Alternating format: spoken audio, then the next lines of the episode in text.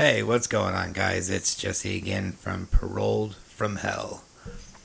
Today's episode, I just kind of want to just kind of give you guys a little background on myself and where I come from and kind of just kind of tell my story here just to give you guys a little more insight of the hell that I am now paroled from, if that is a funny joke, because I think it's kind of funny. But, uh, so my story begins way back in the day, a whole 31 years ago. Uh, you know, I uh, was born in a small little redneck town called Wellington, Kansas. And uh, I was born to a wonderful mother and a wonderful father on April 12th, of 1987. Back when things were a lot more simple. But I don't really remember all that because I was just a baby.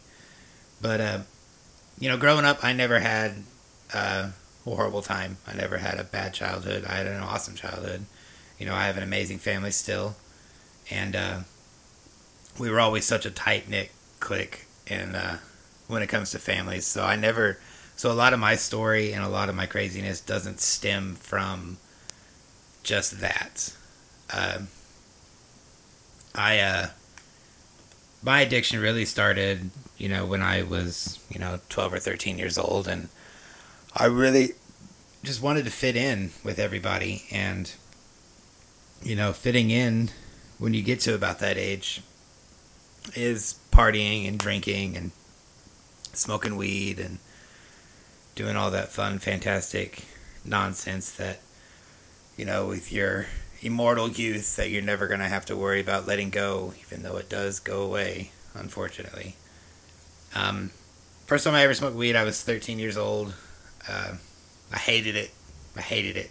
First time I ever drank was about that same age, too. I hated it. And, you know, it's crazy to think that I would grow to love these things so much. But when I first did it, I hated it. I did not like the way it made me feel. Like I would throw up every time I drank. I would throw up every time I would smoke. You know, it was all just so overwhelming. But I've been fighting for this acceptance in my life forever. And, you know, being able to party and hang out with these kids and do the things that the cool kids were doing, I was able to fit in. Like, people wanted me around. Like, it was it was something that I had strived to do, even though at times I fought it because I'm crazy. But uh, so I, you know, started doing that every once in a while, and then I had like this little tight lit, tight knit group of friends that pretty much consisted of my sister and two of the girls that she went to high school with that were in her grade. And uh, so I was the cool older brother that hung out with the young kids. And, uh, you know, I remember we, we used to go down and we would, like, swing at the park and smoke our Marlboro Red 100s like we were fucking cool. And every once in a while we would go and we would get, like, stupid drunk and, like, smoke a little bit of weed. And it was never anything that was too crazy back then. You know, I really started partying harder with things when I got to about the age 17 or 18 and uh, I started drinking more. I started smoking a lot more weed, and because when it all boils down, I have a very addictive personality, and when I ingest something that I enjoy, then that's when that then that, that obsession starts to kick in, and that's when I start to go crazy, and you know it got to the point where I was starting to enjoy being high. I loved being drunk, and you know it started kicking in more and more that I didn't want to just do this because I wanted somebody to accept me for who I was. Like, I just wanted to do it to have fun and get drunk. And, you know, that eventually led me to harder stuff. But right when I graduated high school, I was hanging out with a group of guys, and uh, we had a little band. It's called Goodbye Morals, and we were this little emo band, in the basement of some little store in downtown Wellington, and all we did was smoke weed and drink, and every once in a while we would find something else to kind of do and get crazy with. But uh, you know, I graduated high school, and that summer we that was when uh, I really hung out with those guys a lot. And then I moved to college uh, in the fall of that year, and I moved in with my best friend at the time, who's still a very, very close best friend of mine now. Uh, we moved in over there, and I got into college life, and that's kind of when I really started to blossom into who I really was. I had got this new found confidence that I had never had before. And so I got over there and I came out as a homosexual. Because guess what? I'm gay. Uh, but so I came out and I really like had so much acceptance in that at that point in time in my life that uh, that I really just thrived. Like I started really focusing on like who I want and who I want to be, not who I want, but who I want to be, who I am, like, and what really made me tick of all people.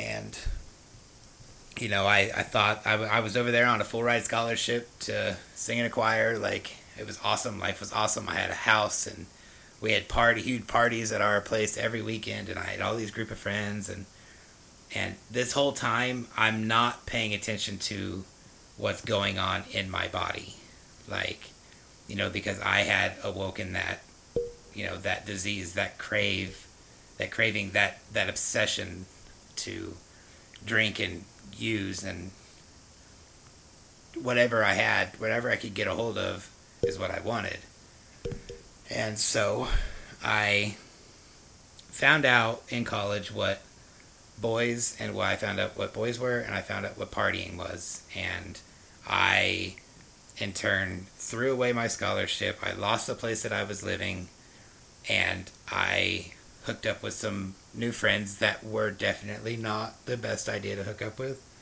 Uh, because at that time we had started, really started to explore more boundaries in the drug world. Like, I, I did, I remember I did meth one time, and I'm like, oh, this is crazy, and I just, I, I didn't do it again for a while.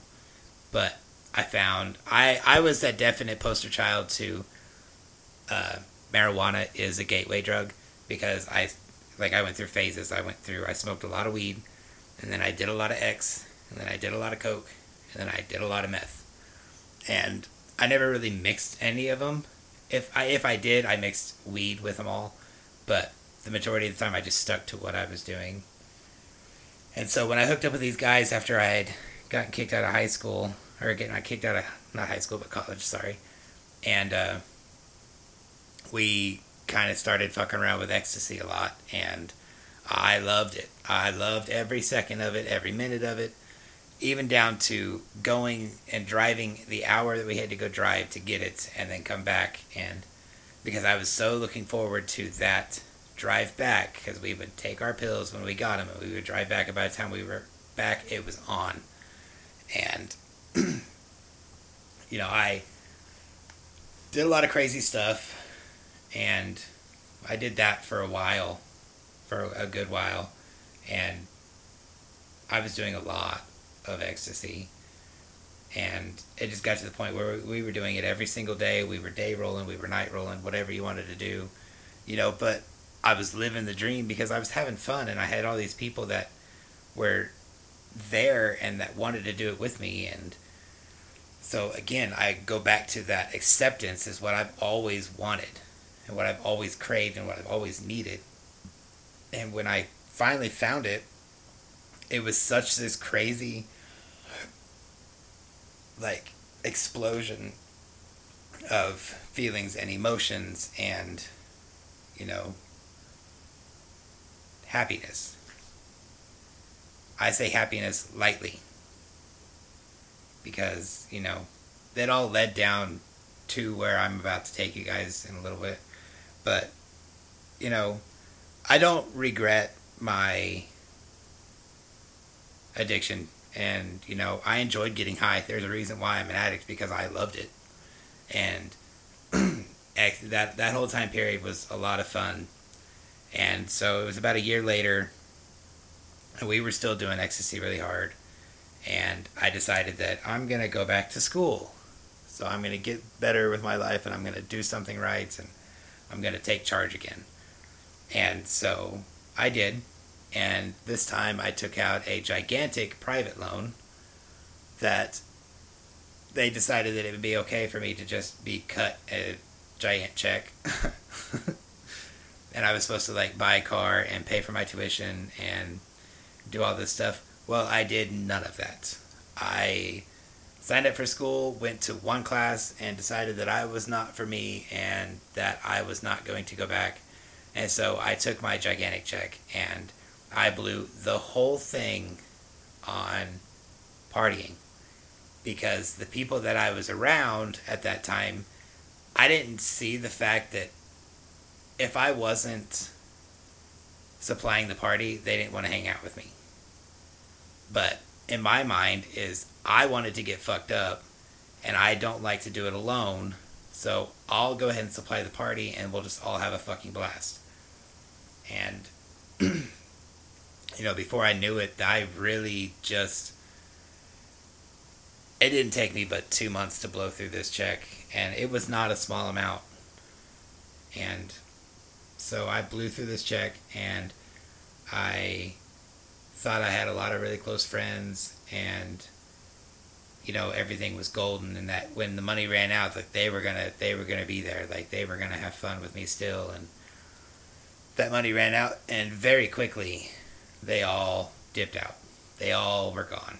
And i still did not see the fact that the people that i'm making friends with are only there because of the drugs. I still was so blind to this issue that I wanted that acceptance so much that I didn't care, you know, and so shortly after the money went out, I uh, we went in. We uh, had been doing coke for a while, you know, because like our homeboy's dad had just had come into this like huge amount of awesome shit, and I was just dropping three, four hundred dollars every time we'd go see him, and I'd go see him once or twice a day and you know i was just like the cool kid like everybody wanted to be around me because oh because i was supplying the drugs.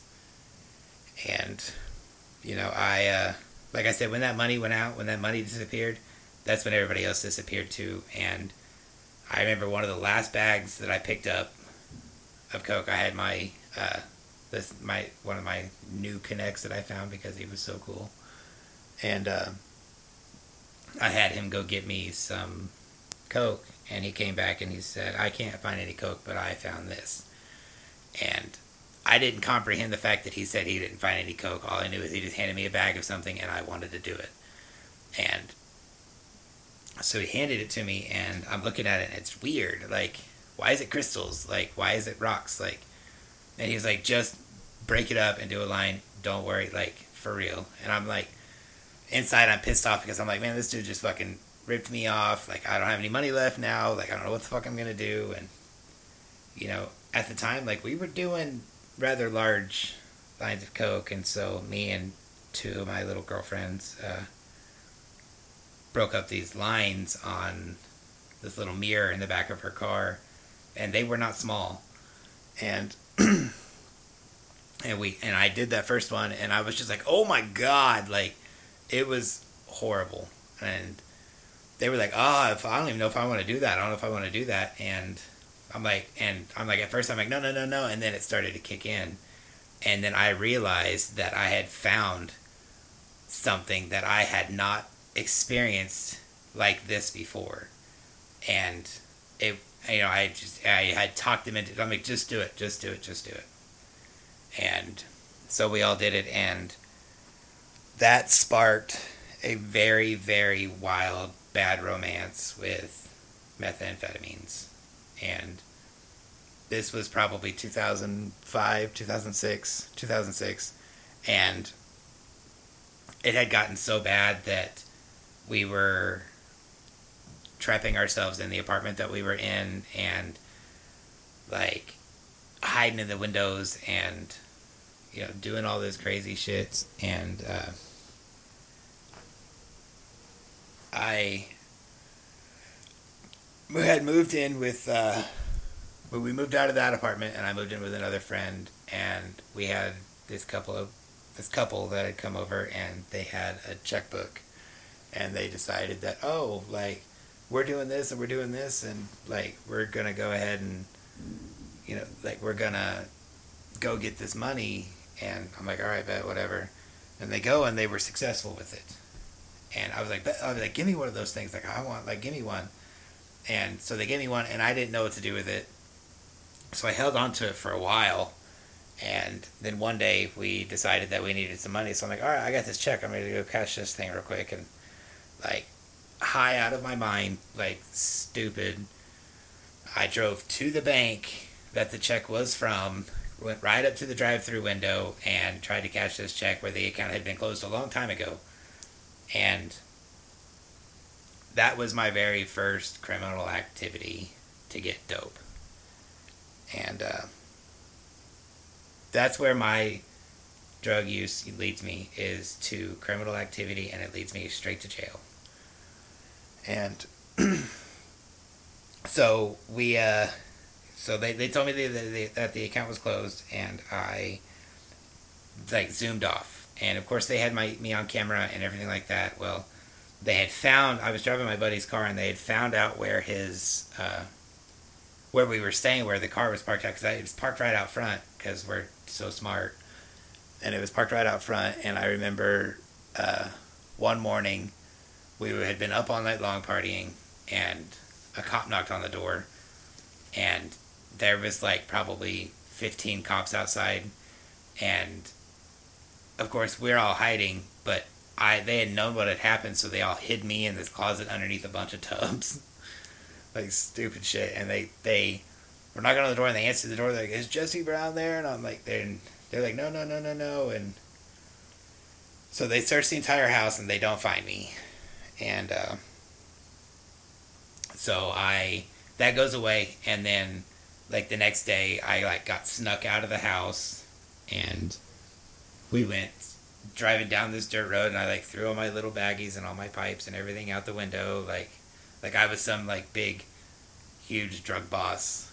And so we're driving down the road and we go to the my friend's uh, one of my friend's house. I about said her name sorry.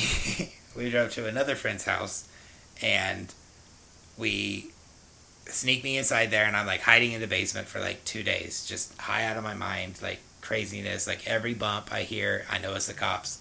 Like every door opening, like I know it's the cops, and just like stupid, stupid high.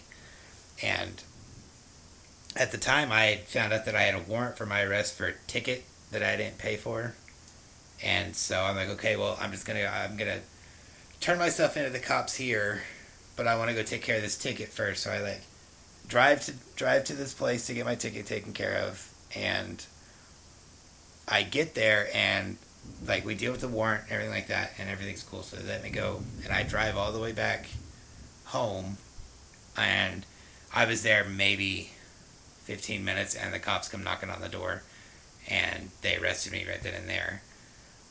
They took me in for questioning and of course like I was young and I'm like I did everything like I know I did it I know I did it and I just have a problem and but I didn't believe that I actually had a problem like I, I just wanted to use that as an excuse because I knew that it would work. And so I they let me go and I go back to the house that I'm staying at and like everything is cool for a little bit. Like I didn't stop partying. Uh, I had just found out what mushrooms were.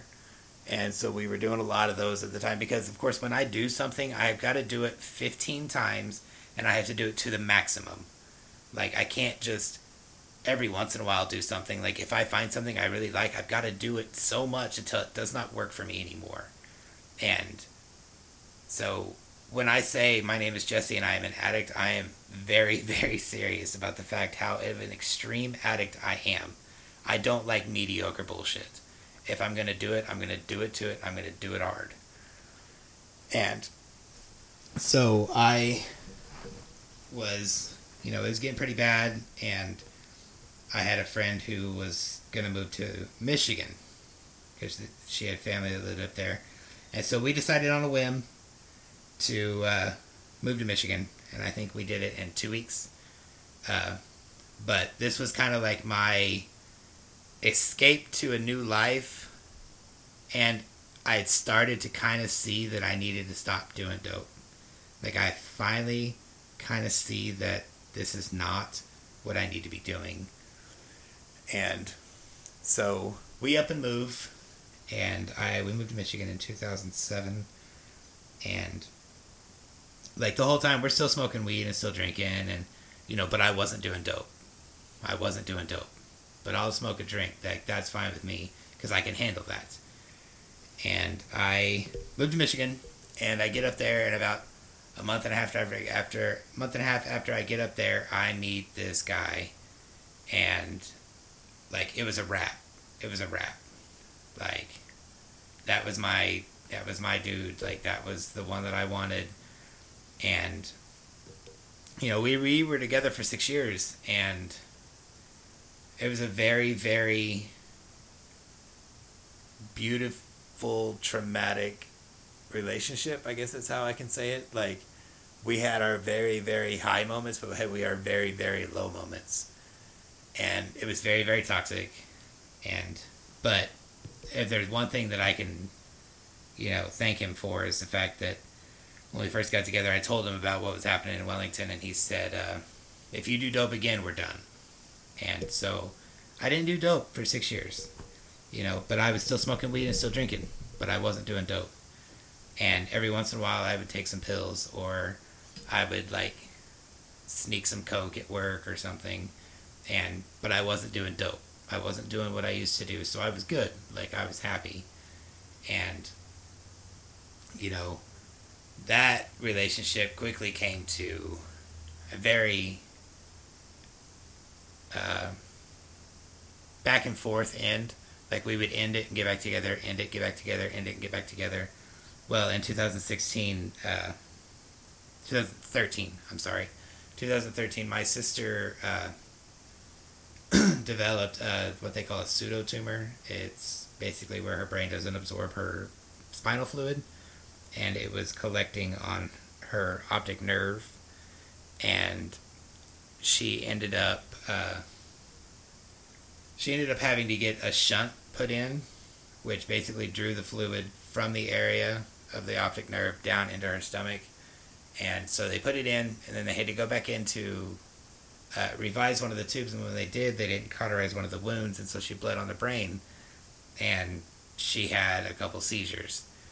And like my sister's been my best friend since I was young, and I was living in Michigan in time, Michigan at the time with him, and I, they called me and I they told me what happened, and I flew back two days later, and you know I was there. I was like, I'm gonna go there for a week, and like I'm just gonna make sure she's okay, and then I'm gonna come back. You know, I got the time taken off at work, and he was real supportive of it, and and I thought because we were in a good moment of our relationship where we have our pink clouds and our mud puddles, but we were in the pink cloud moment of our relationship, and so I go down there, and Jamie ends up being in the hospital for I don't know, probably a month and a half, almost two months.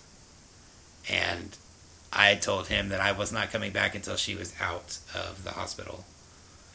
And you know, he flipped shit. He lost his he lost it. And and I had just had it. And so that was the end of that relationship. Like I did not go back to Michigan. And so this new spark of freedom that was brought to me brought me right back to where I was because I was single and I was going to do what the fuck I want and nobody's going to tell me whether it's right or wrong. And so like I was still smoking weed and still drinking and like I remember I was working and uh, I was working with a guy that I used to hang out with back in the ecstasy days and we were I was they lived across the street from my mom so I was like was was hanging out with them over there one night, and these people showed up, and I knew the people, and I knew what they were bringing. I knew what was going to happen, and I said, I'm going to go home because I'm not for that life anymore. You know, I'm not. I don't want to do it. I don't want to do dope anymore. And so I go home, and the next day we're heading to work, and he was like, "Man, I got to tell you something." And I was like, "What?" And he goes, "I did some shit last night." And I'm like, "Okay." And he was like, "And I have a little on me," and I'm like, "Look." The only thing I said was break me a line, and he broke me out a line, and I did a line while driving down the road, driving down the highway, heading to work. And the second that hit my nose, it was a wrap. Like I had introduced that allergy back into my body, and I did not know how to stop it at that point because I was living such a crazy free life because I didn't have a boyfriend to answer to. I didn't have anybody to answer to. I was making my own money. I had my own car. You know, I didn't have to listen to anybody. And I was still not aware of how crazy my addiction really is. And so, you know, I'm working at uh, the place that we were working at together, and we were really just, I was working a lot of hours because I had dope. And I was so blind as to see that the reason why I was doing so well at that job was because I was bringing dope into the place. I had a little vape pen that I used to put my dope in the vape pen and I would go hit it in the corner where the cameras were not. And I was, you know, it was so normal for me to be doing that that I knew that if I had the dope, I could get through the day. And you know, it, it was getting to the point where I was starting to kind of to fall out, and I was not seeing this pattern that I was putting myself in, because if you'll realize through my story is that I'm very, very naive and very, very stubborn at times in my life, and in my addiction, it was extremely bad. And so I, you know, started partying a lot more. I uh, started calling into work, and because I would get trapped in the city that I would get my, I would get trapped in Wichita, where I would pick up my stuff, and I would get stuck up here. Like I'd get stuck at a guy's house, or waiting for the dope, or you know, walking around somewhere just out of my mind. So I'd have to call into work, and you know, it's kind of like that's when it call kind of like really started getting bad, but it's not as bad as it gets. Um, in 2014, uh, I had met a guy, and we started dating, and you know I was still doing dope at the time, and I just didn't tell him about it, and so I was like hiding it from him. But he was a hardcore alcoholic, and so in my mind, I was justifying the fact that if he can get so belligerently drunk and sit on the floor and cry to Miley Cyrus, then I can go do dope. Like, cause it's really easy. Cause all I got to do is just let him get drunk, and then I just pretty much do it right in front of him, and I'm good.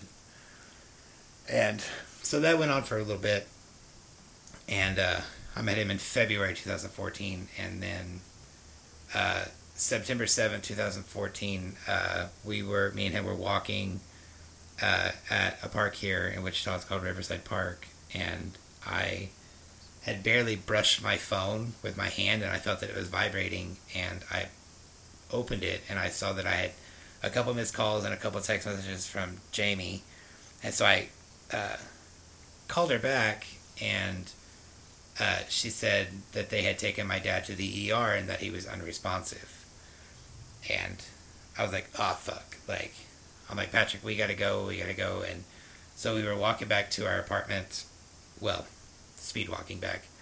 And my mom called me and she said that he was gone. And that was the end all be all of the old Jesse. You know, that was everything that I had in my life at that time and throughout my whole life really was taken away you know, I, you know, my dad was such a huge and vital part to my growing up in my life that it's hard to think that I had lost him in that moment. And so I was using any and everything I can to numb any feelings I had or to run away from them. And uh, I like to say that if there was an Olympic sport for running away from your feelings, I would be a gold medalist every single time. Because if it was hard by any means, I was running. I ran, I ran, I ran. And when that happened, instead of turning it around and being there for my family who is feeling the exact same pain that I felt, I internalized the whole thing and it was my loss, not theirs. And I ran. I started doing a lot of dope. I started drinking a lot. I started, you know, I, me and Patrick, uh, we split up and and I mean that was that was kind of ine- inevitable, and uh, so that was a that was a big thing. And then I uh, decided that I was gonna kind of get my shit together a little bit, and I went back to uh, a job that I had, and I was working there for a little bit and got promoted, and everything was going good, and you know I was doing the right thing because I was working and making my own money, but I was still doing dope. I was smoking in the hot rooms. I was doing lines in the bathrooms. I was anything you could think of that I was doing at that place. And there are reasons why I could work 50, 60 hour weeks and be fine. and so I uh, really dove into that. well, I met a new guy and Jesse's MO is that when he's doing really, really well in his life and then a guy steps in, he forgets everything that he's done in his life and he focuses on that guy. And it was another alcoholic and he uh, would do the dope with me. So, like, why not? Like, it'll be fun, you know? And so I started calling into work because I was hanging out with him and having fun with him. And I eventually just quit that job well, I quit that job and we were living with these people, and we ended up doing a lot of stupid stuff at uh, the house that we were at, and I, uh, which I ended up catching charges for. So again, my drug addiction leads me to the orange jumpsuits every single time. But I hadn't quite got caught for that quite yet. But uh, me and him split up, and I decided that I was going to go and do a boys' weekend in Lawrence with a couple guys that I used to get dope from. And so we drove up to Lawrence, and like I had a couple hundred dollars on me, and so like we were there, and everybody in the hotel, like there was a bunch, we had a bunch of people over at our hotel, and everybody in the hotel was shooting up, and I was smoking it and I'd always said I'm never to shoot up, never going to do it. Well, I uh, broke that pipe, the only pipe that I had, and nobody would take me to get any. And I had done so many lines that my nose would not take that. And so I just said, fuck it, give me a shot. Like, let's do the damn thing. And they did not hesitate. Did not hesitate. And they even gave me a bigger shot than I was supposed to be getting. Like, so they were pretty much just waiting for me to do it. And so I did it. Well, the next morning, I uh, kind of come back to reality because that was a doozy. And I come back to reality to a message saying that I need to make sure that the, the hotel is cleaned up by noon. And I said, okay, like, well, when are you guys going to be back? They're like, oh, no, we're passing um, Emporia right now, heading back to Wichita. And I'm like, what? Like, they had left me in Lawrence, and they had taken all the money that I had in the bag, and they had left me there with this weird dude that I didn't even know. And so initially, like, this was a huge, gigantic shock because, like, what am I going to do? Like, I'm stuck nowhere and I can't call my family because like I just shot up last night. There's no way that I could do this, and I was just crazy. And so I sat down in my crazy little mind. I rationalized the fact that I'm going to use this as my spiritual journey. Like I'm going to strip everything away from me, and be homeless and I'm going to be a nomad and I'm just going to, you know, be one with the wind and, you know, fulfill this spiritual journey that I've heard people talk about. But in all reality, my spirit, the spirit, the, def, the definition of my spiritual journey is going from one dude's house to the next dude's, next dude's house to the next dude's house, shooting dope along the, shooting dope along the way. That's what I wanted to do, and I didn't care who I hurt or destroyed in my path. and you know, because in my mind, I had been hurt so bad from the loss of my dad that I didn't think anybody else. I didn't think anybody else mattered. And so I spent probably a good six months wandering around the northeastern part of Kansas, and I was I was that crazy dude that liked to walk down the street in a Batman or a Ninja Turtle onesie in the middle of the day with a book bag and a duffel bag, high out of my mind, just listening to music and just being crazy on the side of the road. That's me. That's me when I get when I get to shooting too much dope. That's what I do. I crazy. I'd lose my mind. And you know, the whole time I'm like, I'm having so much fun, blah blah blah. But the little bits of misery were starting to really pop into my life and I'm really starting to see this shit. And so that ended up not working out because I was just tired of sleeping on the streets or having to do what I would have to do to get what I need or get a place to stay. And you know that's a that's a whole other really dark part that I'm not really going to go into detail about but uh, I would do what I had to do. And I got tired of it. And so I called another best friend of mine from high school and I said will you please come get me I'm at some casino in Kansas City like I just want to come home like I'm tired of this I can't do this anymore but in all reality I was out of dope and so I reached out to the only person that I knew would come get me in a heartbeat. And so she came and got me and took me to my mom's house. And I was there one night. And uh, I was to head over and see a couple of the friends that I had made back when I was working at the my the plant that I was working at. And I got over there and we're like sitting outside like having a beer. And we look over and these cops are like banging on this empty house on the corner. And we're just like oh it's a free show or whatever. Well the cops came over there to come over to where we were and they asked is jesse brown here? And i said yeah that's me. And they said you're under arrest and i'm like what what what for what i had no idea because i was so blind to the things that i was doing that i was just leaving this gigantic paper trail of everything i did and so that was the very first time I ever got arrested, and that was December 9th, 2015. It's crazy that I remember the dates. but I, so I got arrested, and I spent a couple months in jail, and I got out on probation, and I wasn't done. You know, I, I always had this weird thing, like I knew something was going to happen, so I would like stash dope and a needle in my mom's basement.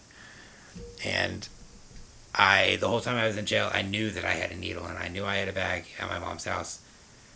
And like the second I get out, I'm gonna, I'm gonna do it. I'm gonna do it. So I got out and like I spent a day there, and I'm like, I'm not gonna do it yet. I'm not gonna do it yet. And so I spent the day there, and my mom went to sleep because she had to go to work early in the morning, and so I walked downstairs and I rigged up the needle and I did a shot. And I didn't last but three hours in the house. I was gone. And uh, because I'm a runner, like I would rather run to something that I feel like is going to be more fun or more beneficial to me getting high than sit there and try to act cool or play like I'm asleep. And um, so I head out and I'm off doing the same thing I was doing in Can- the Kansas City area, but now I'm doing it in Wichita. And, uh, you know, I was again that crazy guy in the onesie that was walking down the street with a duffel bag and a, bu- a book bag, just listening to music with sunglasses on in the middle of the summer, just hot as shit, high as fuck. And so I was off to the races again, and I had dipped out on my, my probation, and so I was up here, and I ran into some people that were fucking around with checks, and I wanted to get into it because I knew that there was money there. And so I started dabbing, dabbling a little bit in some checks, and it didn't take me very long before I was arrested. Uh, so, stupid shit.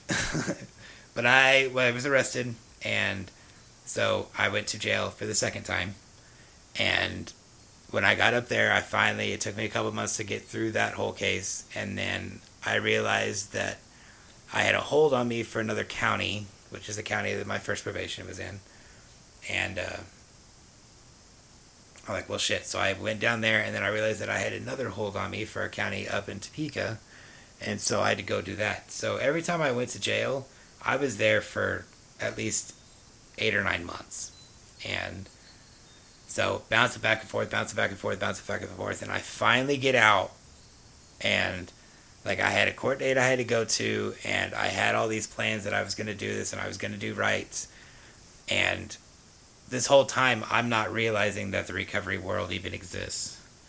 I'm just doing this cold nut, cold turkey, and white knuckle and everything, and not really focusing on what I do, and so I get out and I again have dope at my mom's house, and uh, so I go home. My mom drives three hours to get me, and that woman has done so much for me. It's not even funny. Uh, she drives three hours to get me, and I go home, and I didn't even hang out upstairs with her. I went straight downstairs, and she went to bed. So, like as soon as we got there, and so I went downstairs, and I did a shot, and I wasn't even done, like, even putting everything away before I already had plans to leave. And so I was, I up and left that night. But this time, I wasn't going back to Wichita. I was going to do what I was going to do in Wellington. Because, you know, because if I change my environment or the city that I'm in, then I'm good. So I started doing this stuff in Wellington, and I came across a guy who was willing to pretty much just throw money at me, and so I let him, and we were at the gas station, and I uh, just happened to look in his middle console, and I realized that oh, there's checks in there, and I'd already been high, and I'd already been doing the stupid stuff, and so I take it, and not but two hours later, I'm in handcuffs again, and uh, this time they caught uh, empty baggies and syringes on me. And so I go to jail for the third time. And of course, this violates all of my other probations. And so I was on another eight or nine month trip. And this time, uh, this time I knew I needed help. I knew something needed to change. I couldn't keep doing this. Like, I couldn't keep living this life. Uh, you know, it got to the point where my mom said, I'm not going to be there. Like, I'm not coming. You know, one of the last things that my mom said before I really changed my mind, she said, I watched your father kill himself and I will not watch you do it. And that hit such a chord with me that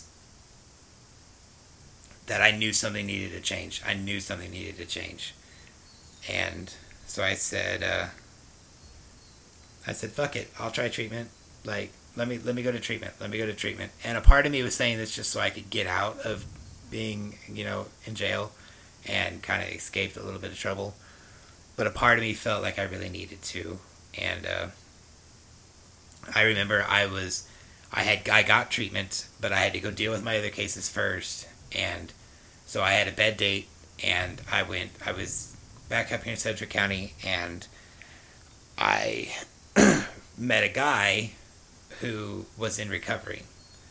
And we stayed up all night long talking about recovery and what like what what he's doing and what is going on out there and he lit the fire in my recovery in a crazy way.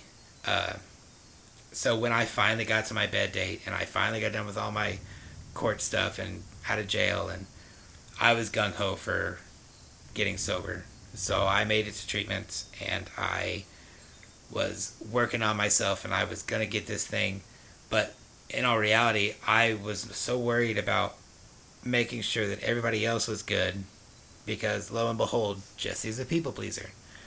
Uh, I was making sure that everybody else around me was doing their shit and they were making sure that I was going to make sure that I was going to save them before they left. And so I get through treatment, my whole 28 days, and I get out of treatment, and I did not last three days. I went on a crazy four day binge, and I went harder than I've ever done before. And in those four days, I had lost everything that I had kind of gotten back again. And I don't regret that relapse one bit. That relapse showed me how crazy my addiction is and how fast it will excel. You know, I I I usually use my hands, but I can't show you my hands. But like imagine like I have my recovery or my addiction level is right here. If my recovery level is not two or three times higher than my addiction level, my addiction will whip its ass every single time. I know how my brain works. And so I went and I went on the four day bender and I had another I had one of my first real like spiritual experiences. Uh, and I didn't realize it at the time, but I realize it now. I had somehow got down to my PO's office from where I was, and I don't remember getting there. I don't remember what was said. I don't remember how it all came about. I just remember kind of coming to in detox and that I had made my way there and I just laid everything out. So in my eyes, God is what really took my feet and walked my happy ass down to where I needed to go and then used my body to make me say, hey, like, I need help again. Like, I don't know what I'm doing. And so I go to detox and I get out and I move into a sober living environment. And I am setting at 480 days today clean from that time. And in that time, I not only got a sponsor, I not only work the steps, I not only do service work, but I sponsor people. I work my ass off for my recovery. You know, I there's not one thing that I don't want to be involved in. Like I am so passionate about my recovery that I do what I can, even if it means not having a personal life. If that makes any sense, because, like, I I have a full time job now that I've been at for almost a year. I have a fucking cute little apartment that I worked my ass off to get. I have a cat. Her name is Joanne, and she's a sassy little bitch. Uh, but I also have a life. I have my family back. I have beautiful friends that are all in recovery, and when I need something or if I need help, they are there to help me. And when they need help, I have the opportunity to be there to help them. I have seen so much growth in people in this program, and that is what fuels my service work.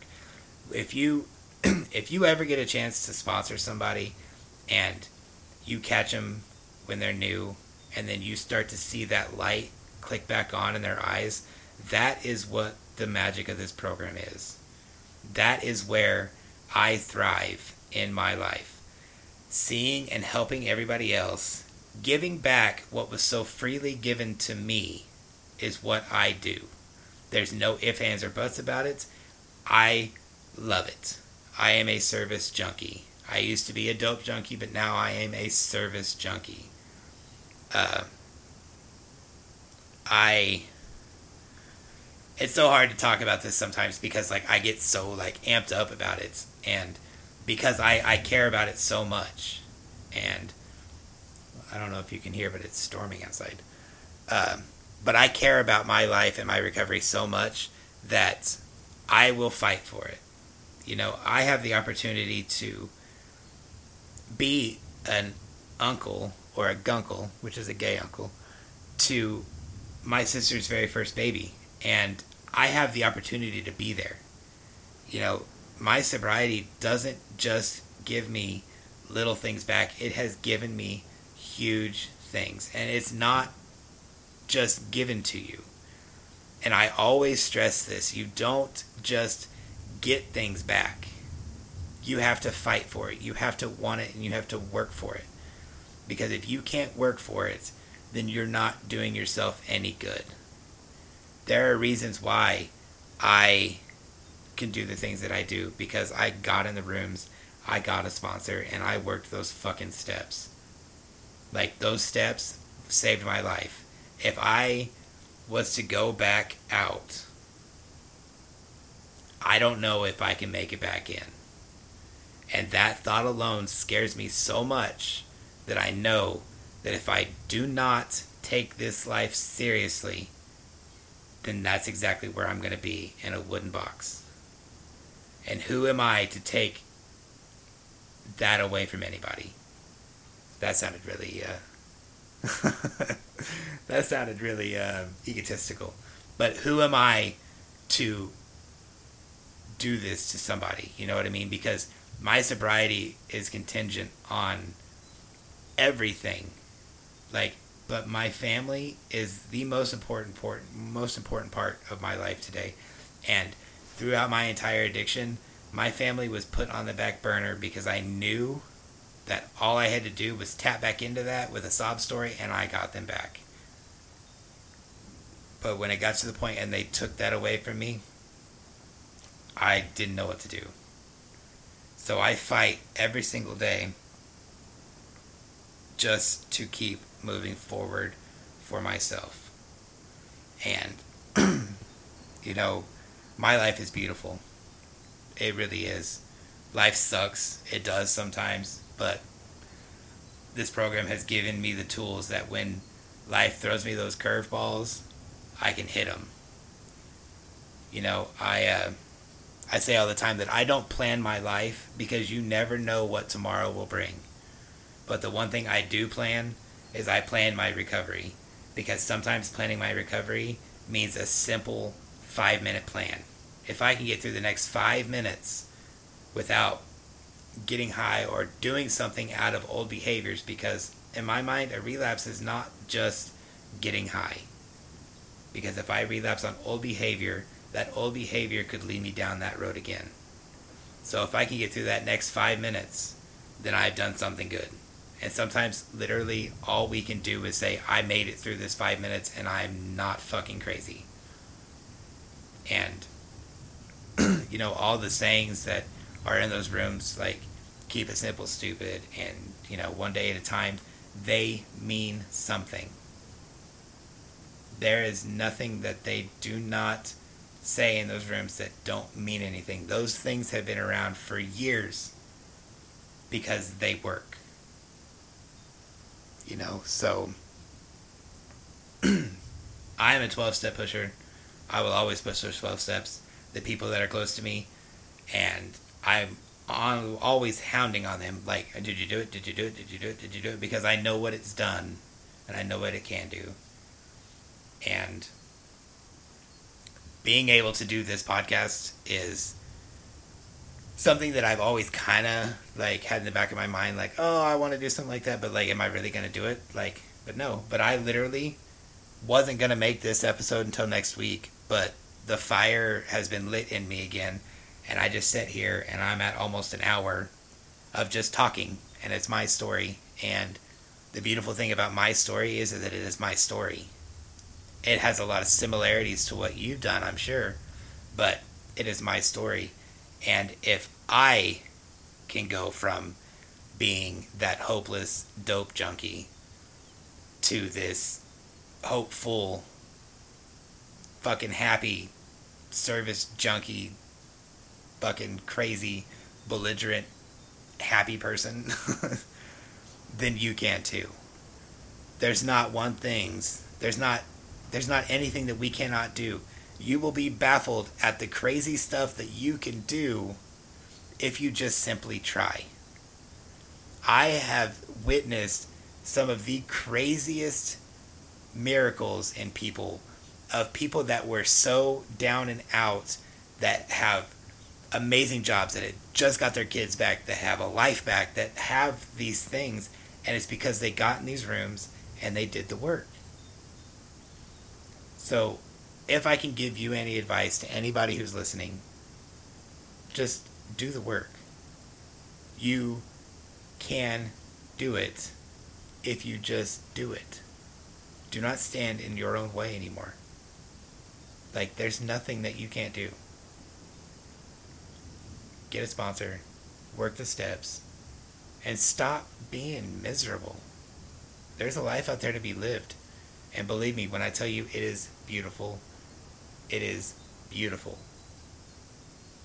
So, that's pretty much my story, and I'm going to go ahead and stick to that.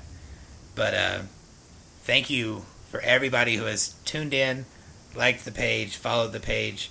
Like, without you guys, I know that I can't do this. And so I really hope that you guys kind of liked what I got going on here. And I hope that you guys continue to follow and like my stuff. Uh, I just want to get the word out there that addiction is overcome. You can overcome addiction, that it's possible to do.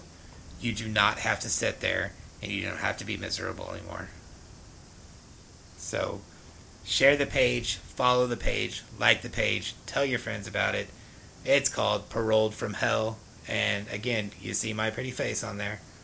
Uh, so please, just get on there, give it a shout, give it a like, and share it.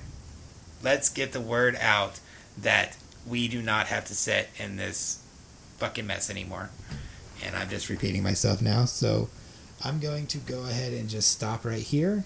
Uh, thank you guys so much for listening, and I will see you next time.